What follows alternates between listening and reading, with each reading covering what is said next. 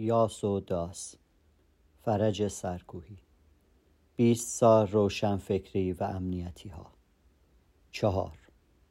حافظ معاصر. زنگ در افتادن شکاف اما حتی پیش از مرگ آقای خمینی و پایان جنگ شنیده شد. از اولین بمبها نواری بود با صدای آقای محمد رضا شجریان و سنتور آقای پرویز مشکاتیان و شعر حافظ. اقبال مردم به این نوار در آن سالها شاید تنها با استقبال مردم از خروززری شاملو سنجیدنی بود. خروززری را در آن سالهای سیاه وحشت و بگیر و ببند. در سالهایی که گاه کافی بود به تصادف به دام گشت خیابانی سارالله بیفتی تا جسدت را چند روز بعد به خانواده تحویل دهند. نه فقط بچه ها که بزرگان نیز بارها و بارها می شنیدند روباه دمش درازه هیلچی و حق بازه تا چشم به هم بذاری می‌بینی که سر نداری. از دلایل گل کردن این نوار شجریان مشکاتیان یکی ممنوعیت هایی بود که حکومت بر موسیقی تحمیل کرده بود. نظام اسلامی در آغاز با موسیقی میانه ای نداشت. تا پیش از مشروطه اغلب علمای شیعه نقاشی جز مینیاتور و تذهیب موسیقی رقص و پیکر سازی حرام می‌دانستند یا مکروه. در سنت ها و اخلاقیات ملی ما نیز نقاشی و رقاصی و نوازندگی مشاغلی پست تلقی می‌شد و مطرب و رقاص واجه های توهینآمیز. به حالی که خطاطی، تصحیب و مینیاتور چون ایلوستراسیون برای مصور کردن کتاب ها به دربارها و دیوانها و حوزه های علمی ارتقا میافت نقاشی قهوه خانه و سقاخانه و پرده و موسیقی و رقص محلی در میان مردم زنده ماند. به دوران قاجار موسیقی ردیف به دربار امکان رشد یافت. بر بستر مشروطه دو گرایش حفظ ردیف و اجرای آن به شیوه قدما میرزا حسین قلی و حبیب سمایی و غیره و متحول کردن موسیقی ایرانی و تلاش برای چند صدایی کردن آن کلونل وزیری نشانه هایی بود از آنکه تضاد بین سنت و مدرنیته و ناهماهنگی قوالب سنتی با نیازهای زمانه به موسیقی رسمی ما نیز راه یافته است. از بستر گرایش چند صدایی کردن موسیقی ایرانی چهرههایی چون سبا دهلوی و خالقی و محجوبی و غیره در آمدند و آثاری که برای اجرا در برنامه گلها ساخته شد. از اواخر دهه چهل گرایش بازگشت به خیشتن دغدغه همواره هویت سر برداشت. واکنش در برابر مدرنیته تقلیدی و تحمیلی حتی به دربار نیز راه یافت. و به مثل شهبانو فرح بود که می‌خواست جنبش حفظ بافت سنتی تهران راه بیاندازد که چون همه جنبش های فرمایشی به تشریفات مزحک تقلیل یافت. در محافل روشنفکری منتقد نظام نسیم بازگشت به خیشتن از مبارزات ضد استعماری میوزید و به مثل از کتاب های ام سزر و فرانسیس فانون و آلبرت میمی به ترجمه کسانی چون منوچهر هزارخانی و غیره البته قرب زدگی جلال. در سوی آنان که به حکومت راه داشتند نیز بازگشت به خیشتن همراه بود با به مثل بحث های شفاهی آقای احمد فردی در فلسفه و بحث های ژورنالیستی و تنگ مایه آقای دکتر احسان نراقی. در کتاب آنچه خود داشت و مباحثات جدی آقای داریوش شایگان در آثاری چون آسیا در برابر غرب و بتهای ذهنی و خاطری ازلی و غیره. در این موج بود که به برکت استادانی چون نورعلی خان برومند مرکز حفظ و اشاعه موسیقی ایرانی راه اندازی و تقویت شد تا میراث پرارج موسیقی سنتی ایران را حفظ کند. اما کسانی حفظ سنت پرارج را بازگرداندن موسیقی ایرانی به سنتهای عصر قجر تعبیر کردند. تناقضی دیدنی بود هنگامی که در جشن هنر شیراز آوانگاردترین جنبش های هنری جهان دعوت می شدند تا در حضور شاه و شهبانو فرح آخرین آثار خود را که در اروپا و آمریکای آن زمان تجربی تلقی می شدند در کنار موسیقی سنتی ایرانی اجرا کنند که حتی نورپردازی های حافظی نیز نمی توانست چین و چروک های پیری از چهره خسته آن پاک کند.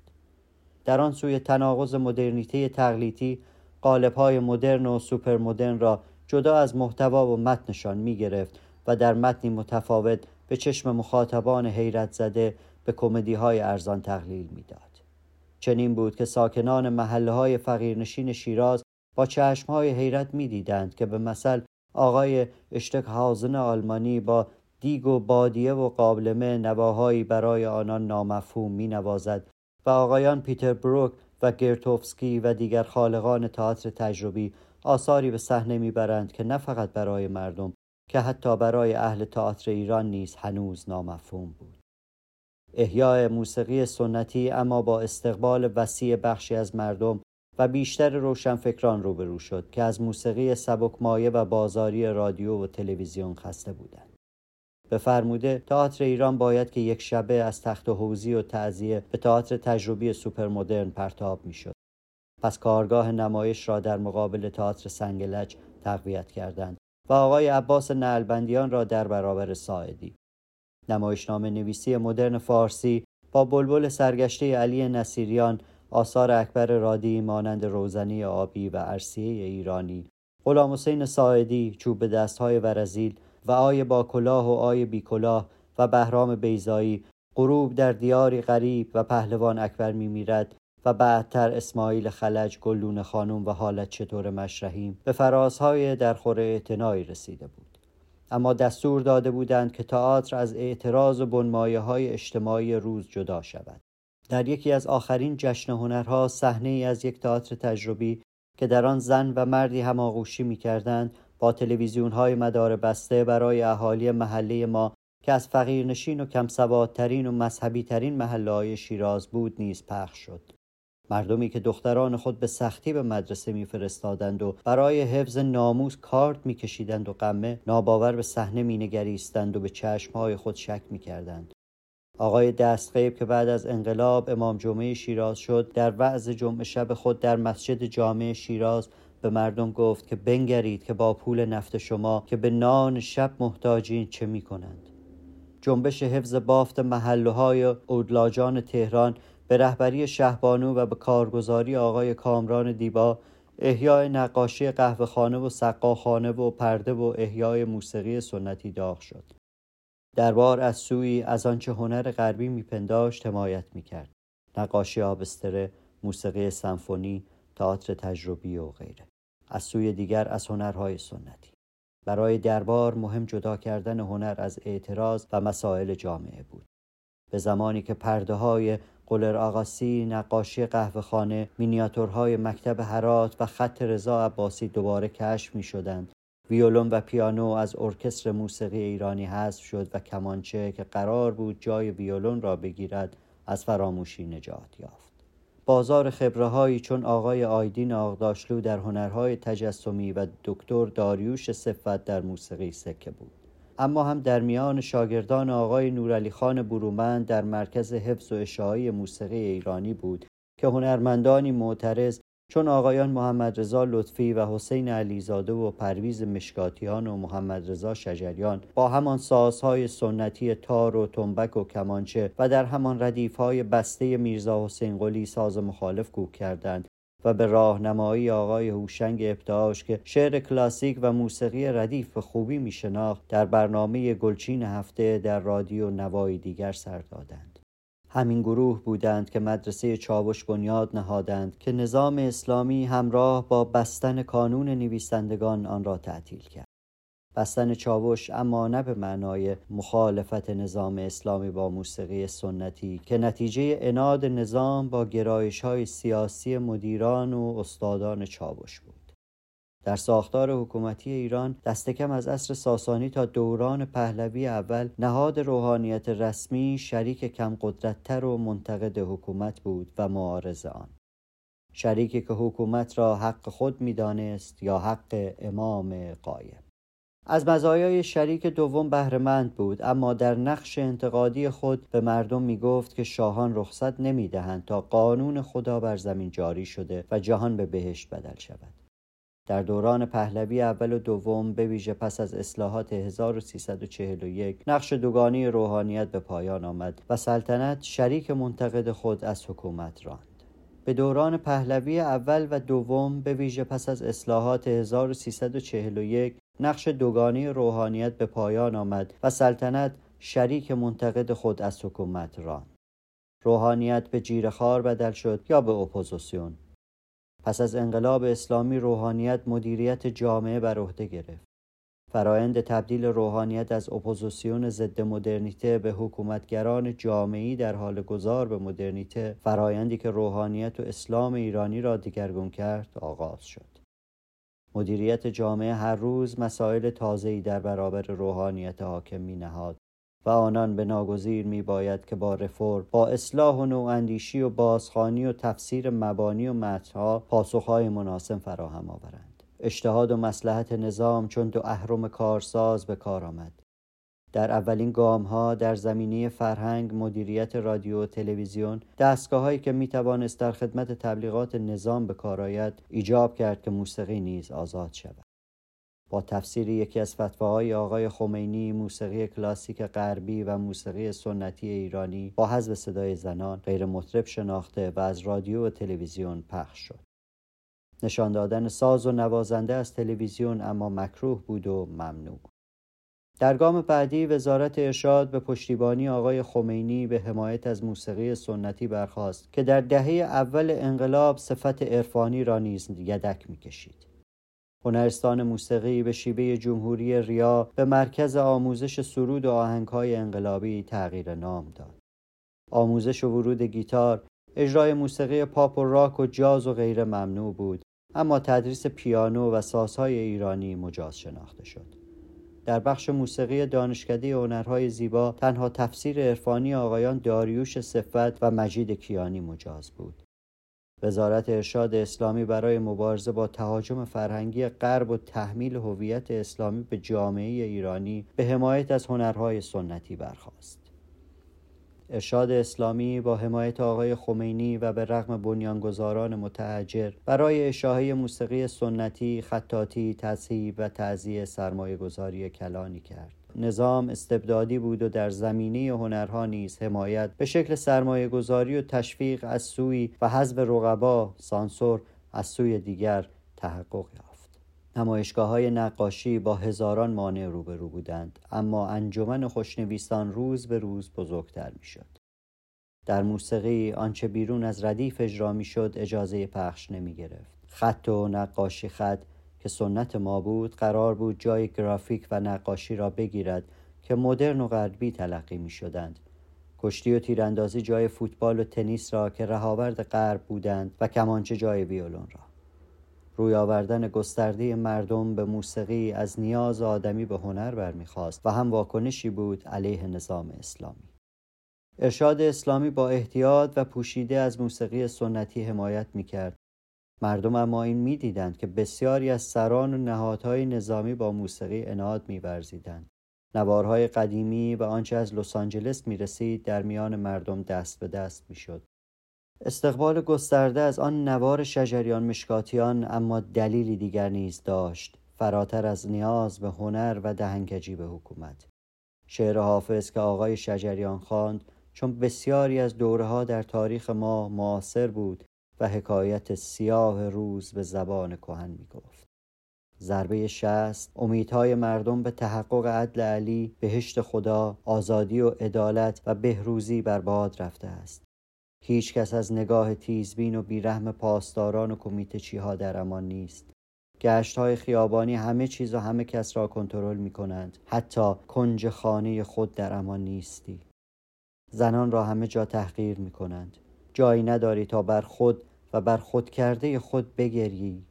دهها جوان پرشور در زندانند. در ماه گروهی در مله عام با جر سقیل یا در اوین و این و آن زندان اعدام می شوند. در شوهای تلویزیونی دادگاه انقلاب آقای لاجوردی اسیران شکنجه شده بر همه جرائم دنیا اعتراف می کنند. بر مردگان خیش نظر میبندی و نوبت خیش انتظار می‌کشی. شعر حافظ تصویر کننده فضایی است که یاری در کس دیده نمی شود دوستی به آخر رسیده است. مهربانی سر آمده است. حق دوستی از یادها رفته است. لعلی از کام مروت بر نمی آید آب حیوان گون شده است. گل از رنگ خود گشته است. زهر ساز خوش نمی سازد. ذوق مستی در مردمان نمانده است. کسب میدان بر نمی آید. تو گویی که حافظ ایران سالهای شست تا شست و چهار را تصویر می کند.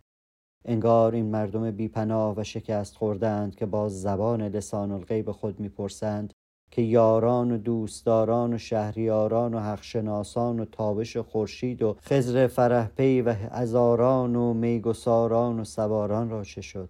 انگار این مردم بیپناه و شکست خوردند که با زبان لسان الغیب خود می‌پرسند که یاران و دوستداران و شهریاران و حقشناسان و تابش خورشید و خزر فرهپی و هزاران و میگساران و سواران را چه شد؟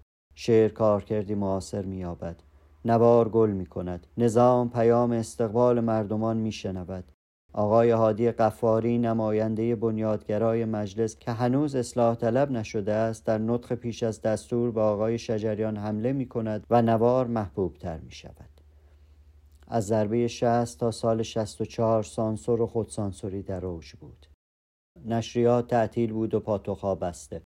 روزنامه نویسان حرفه‌ای و مستقل به مجله های تخصصی پناه برده بودند.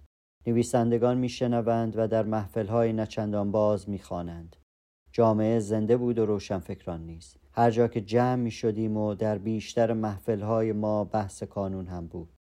بازبینی گذشته و راهیابی برای فعالیت آینده. من در نشریات تخصصی کار می کردم نقد و داستان هم می نوشتم که جایی برای چاپشان نداشتم. تنها امکان جمع شدنمان مهمانی های خانوادگی بود و کلاس ها و دوره ها و جلسه های نچندان باز شعر و داستان خانی تا آدینه درآمد. آدینه نخستین شماره آدینه به سال 1364 منتشر شد. حکایت آغاز آدینه را تا آنجا که سانسور رخصت می‌داد در مقاله‌ای با عنوان روایت آغاز به مناسبت دهمین سال انتشار آدینه نوشتم که در آدینه شماره صد و در کتاب شب دردمند آرزومندی آمده است. فشرده آن که به آقای غلام حسین زاکری امتیاز نشر مجله فرهنگی و اجتماعی دادند. آقای غلام حسین زاکری به دوران شاه گوینده رادیو بود و در سال 1364 که آدینه را منتشر کردیم کارمند سازمان سروش. جایگزین تماشا. وابسته به رادیو و تلویزیون. هفت یا هشت شماره پس از انتشار آدینه از سازمان دولتی سروش اخراج شد. با سیروس علی نژاد آشنا بود. سیروس که از بهترین روزنامه نویسان ایران است به دوران شاه از روزنامه آیندگان اخراج شده بود و مدتی در زندان سر کرده بود. پس از انقلاب در تهران مصور معاون سردبیر بود و رئیس من. آقای زاکری و سیروس با آقای مسعود بهنود آشنا بودند. آقای غلام حسین زاکری امتیاز پروانی نش داشت اما تخصص و دانش و سرمایه نداشت. سیروس را به سردبیری برگزید و آقای مسعود بهنود را به مشاورت. بعدتر که امکانات و روابط آقای مسعود بهنود دانست همه جا در موارد حساس با او رایزنی می‌کرد و آقای بهنود شد تضمین دوام مجله. آقای مسعود بهنود روزنامه نویسی چیره دست و باهوش بود. به دوران شاه کوتاه زمانی با روشنفکران معترض پریده بود اما با موقع شناسی که در او است به سرعت دریافته بود که باد از کدام سو میوزد. خود در باند نخست وزیر وقت آقای عباس و هویدا جا کرده بود و در آیندگان آقای داریوش و همایون نیز مدتی سردبیر بود. از معدود گویندگان رادیو بود که بدون نوشته و بازبینی حق داشت برنامه راه شب را اداره کند. در تلویزیون دولتی نیز برنامه ساز و مفسر سیاسی مورد اعتماد بود. شمه قوی داشت در تشخیص قدرت. سازش با قدرت را استلزام حضور دوام خود در رسانه ها می‌دید. با روشنفکران مستقل نیز کنار آمدن و همکاری می‌دانست و هر جا که سردبیر بود یا نفوذی داشت حضور محدود آنان را مشوق بود. پس از انقلاب سردبیر تهران مصور بود. شیوه دیگر کرده بود و به پسند روز نان از دشنام دادن به خاندان پهلوی و آقای عباس و هویدا می‌خورد که به نظام پهلوی حامی او بود. در تهران مصور دست سیروس و یکی دو روزنامه نویس چون مرا باز گذاشته بود. با بسته شدن نشریات و ضربه شست مدت کوتاهی به اتهام همکاری با رژیم سابق به زندان افتاد. آنجا کار خود کرد و هرچه بود پس از آزادی به حلقه هایی از قدرت و به باند آقای هاشمی رفسنجانی راه یافت که در مقالش در آدینه و نشریات دیگر او را سردار سازندگی و تالی امیرکبیر می‌خواند. تعادل هم رعایت می‌کرد و هر جا که از سردار سازندگی می‌گفت از رهبر نظام نیز چون ستون خیمه یاد می‌کرد. شهرت داشت که فدیه آزادی او از زندان فیلم تارنکبوت است که سناریو آن را نوشت و در آن بازی کرد و بهای حضور او در بیشتر مطبوعات طرح خواستهای نظام در رسانه های غیر دولتی به عنوان روزنامه نویسی که درباره مسائل ایران و تاریخ معاصر می نویسد شهرت و خوانندگان بسیار داشت. هر شماره مجله آدینه مقاله از او باید که در صفحه اول مجله چاپ می شد و اغلب درباره مسائل روز ایران نصری ساده و روان و پرکشش داشت. به نعل و میخ می‌زد و در نان قرض دادن به این و آن صاحب قدرت و مکنت استاد بود. تصویرگری که از لوازم گزارش نویسی است خوب می‌دانست و قمزه های زیبا در قلم می کرد. این همه چنان بود که اشتباهات بسیار و اطلاعات غلط و بافته های مجعول که در نوشته های او فراوانه است از چشم خواننده کم سواد و آسانگیر پوشیده میماند. در آدینه هیچ کس جزو حق نداشت که درباره مسائل حاده ایران بنویسد و هیچ مقاله‌ای در نقد نوشته های او حتی در نشان دادن بافته ها و اشتباهات فاحشی که در مقالات او بود چاپ نمی‌شد. تا من سردبیر بودم این روال یکی از شرایط اصلی آقای غلام حسین زاکری بود به بهانه حفظ تعادل من نیز این را پذیرفته بودم که در آن سالها چاره جز این نبود و آن خدمتها که آدینه کرد به سازشی چنین سر باهوش بود و خوش سخن و در دوستی آنگاه که پای روابط سیاسی او در کار نبود مهربان. سیروس علی نژاد در روزنامه نویسی قوی دست بود و استاد. نصر زیبا و درست او آن دقتها و سخت ها که در کار می‌کرد و شرافت حرفه‌ای او زبان زد بود. درد مطرح شدن و بودن به هر بها نداشت و قلم به ناحق نمیگرداند. سیروس مرا به معاونت برگزید و مسئول بخش فرهنگی آدینه تا زمانی که به دنیای سخن رفت و من سردبیر آدینه شدم. در آغاز تلاش برای یافتن سرمایه گذار برای آدینه به جایی نرسید که در آن دوران هیچ کس سری را که درد نمی‌کرد دستمال نمیبست و هیچ آدم عاقلی وقت و سرمایه و جان برای نشریات فرهنگی و اجتماعی نمیگذاشت. جز مجله تخصصی چون حمل و نقل و فیلم و دانستنی ها هیچ نشریه مستقلی منتشر نمی‌شد و مردم با دکه های مطبوعاتی قهر بودند. من و سیروس و یزدان برادر سیروس و آقای زاکری هر یک بیست و پنج هزار تومان آن زمان گذاشتیم تا انتشار آدینه ممکن شود. بعدتر که مجله به درآمد رسید ما شدیم حقوق بگیر و آقای غلام حسین زاکری شد صاحب اختیار که پروانی نشر از آن او بود. اولین شماره آدینه با تیراژ هزار به قطع و شمایل لوموند منتشر شد. پس از ده شماره به دلیل مشکلات مالی انتشار آن چند ماه به محاق افتاد. با سرمایه گذاری تازه آدینه در قطع مجله درآمد و تیراژ آن به تدریج به پنجاه هزار رسید. عنوان سرمقاله اولین شماره بود آدینه برای جامعه آگاه تر به قلم سیروس و با امضای زاکری دوام آدینه را نه ما و نه دیگران باور نمی کردیم. در نخستین شماره ها برخی ایرانیان خارج از کشور بوی توطئه شنیدند. گفتند که نظام آدینه را درآورده است روزنامه نویسان وابسته به نظام و وزارت تازه تأسیس اطلاعات هم آدینه را حاصل ائتلاف و اپوزیسیون برشکسته چپ و روشنفکران غرب زده دانستند. هوشنگ گلشیری و ابوالقاسم انجوی و جواد مجابی و دیگر اهل قلم از اول دل در کار نهادند. هوشنگ را پیش از انتشار آدینه در جریان گذاشته بودم و از مشوقان ما بود. تا چند شماره بیشتر مقاله ها را بی امضا چاپ می کردیم مبادا که به خشم آیند. اولین مقاله از من که امضا داشت در شماره پنج یا شش آدینه چاپ شد.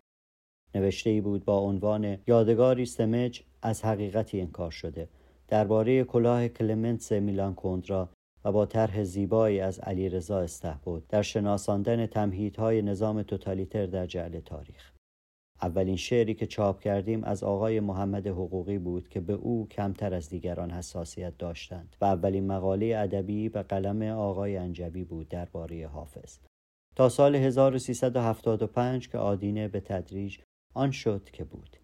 به گمان من مدیران نظام به زمانی که امتیاز آدینه صادر کردند تصویری از آنچه آدینه خواهد شد نداشتند. ما هم. می‌خواستند فضا را بازتر کنند. به نمایش دموکراسی احتیاج داشتند. از سر عقل به این نتیجه رسیده بودند که روشنفکران و بخش اصلی فرهنگ مملکت را نمی‌توان یک سر نادیده گرفت. در پی بهرهگیری از روشنفکران بودند علیه آنچه تحجر مذهبی میخواندند و آقای خمینی با آن مخالف و درگیر بود. خطا کردند و اشتباه محاسبه بود. نمی‌دانم. اما این بود که در سالهای 63 و 64 و 65 سیاست های نظام سمت تازه‌ای گرفت. اداره زندانها کوتاه مدتی به پیروان آقای منتظری واگذار شد که هنوز امید امام و امت بود و با سرکوب و خشونت در زندانها به مخالفت برخواسته بود. با برکناری موقتی آقایان اسدالله لاجوردی و حاج داوودی و حاج رحمانی از ابین و قزل حصار و گوهردش رفتار با زندانیان بهتر شده بود. معدودی آزاد شدند. فرمان هشت مادهی آقای خمینی کمیته و سپاه و دادگاه های انقلاب را از تندروی برحضر می داشت برای مجره آدینه امتیاز نش صادر شد. شماره اول را با بیم و امید منتشر کردیم. دست به حسا می رفتیم مردمی را باید جلب می کردیم که نشریات را کاغذ پاره های تبلیغاتی حکومت می دانستند. روشنفکرانی را باید جلب می کردیم که دل از مطبوعات تکصدایی دولتی برگرفته بودند. سرمان را هم باید می دزدیدیم تا به چشم اشقیا و حزب الله و روزنامه های فهاش نیاییم. تا پنج شماره تیراژ ما به آرامی بالا می رفت که یادداشتی چاپ شد در کیهان یا جمهوری اسلامی که چه نشسته اید که روزنامه نگاران غیر خودی به میدان آمدند پشتبند این مقاله تهدیدآمیز متنی تحلیلی چاپ شد در کیهان هوایی به قلم آقای عبدالله شهبازی که آدینه را از مستاق بارز تهاجم فرهنگی دانسته بود و گفته بود که شکست خوردگان انقلاب اسلامی مبارزه با نظام را از عرصه های سیاسی و نظامی به فرهنگ کشاندند و اسمی برده بود از من به شاهد مثال. تیراژ ما فوزونی گرفت. آدینه پس از ده شماره جای خود را باز کرد اما به دلیل مشکلات مادی چند ماهی در محاق افتاد و باید با سرمایه گذاری کسی به شکل مجله حیات خود را ادامه داد. در خاطرات خود حال اهل درد روایت یازده سال کار در آدینه به تفصیل نوشتم. سیروس پس از چندی از آدینه رفت و من تا سیزده آبان 1375 که به زندان افتادم سردبیر مجله بودم. آدینه امکانی شد برای چاپ آثار روشنفکران مستقل ایرانی. بستری برای انتقال ادبیات و هنر معاصر به نسل جوانی که می‌خواستند او را از فرهنگ قبل از انقلاب اسلامی بیخبر نگه دارند. سرمشق و امیدی شد برای نشریات مستقل فرهنگی و ادبی که بعد از آدینه منتشر شدند. امکانی شد برای ارائه دستاوردهای هنری و فرهنگی و آراء متفاوت. محفلی شد برای جمع شدن ما و نیز برای دیدار بچه های محفل های مختلف در آدینه آرا و افکار گوناگون و آثار خلق شده در سبک و مکتب های متنوع چاپ می کردیم. پس از آدینه مجله های دیگری چون دنیای سخن و گردون و تکاپو نیز منتشر شدند. در تاریخ ایران کمتر مجله فرهنگی را می توان یافت که برد و نفوذ آدینه داشته باشد. آدینه یازده سال بستر خلاقیت های فکری روشنفکران ایران بود مرجع بود. داوری درباره آدینه با من نیست که سردبیر رو از بنیانگذاران آن بودم. تاریخ و آنکه قربال دارد و از پی کاروان میآید برنامه یازده ساله من در آدینه داوری خواهد کرد. تاریخ است که خواهد گفت آدینه چه نقشی داشت در بازتر کردن فضا و طرح مباحث گوناگون در جامعه بسته آن روزگار و چه اثری داشت بر نسلی که با آن بزرگ شد. و چه اثری داشت بر فضای آن روزگار و چه نقشی داشت در انتقال فرهنگ نسلهای گذشته به نسلی که در دامان جمهوری اسلامی چشم عقل باز می کرد و می‌خواستند رابطه فرهنگی او با گذشته قطع کنند. در آدینه بود که پس از سالها روشنفکران مستقل فضایی برای چاپ آثار و آرای خود یافتند و بحثها از محافل بسته یا نیمه باز به مطبوعات راه یافت. آدینه بستری شد برای طرح دشواری هایی که با آن روبرو بودیم. در آدینه بود که به هنگام زلزله رودبار در سال 1369 برای اولین بار پس از سالها بحث کانون نویسندگان دوباره در مطبوعات مطرح شد.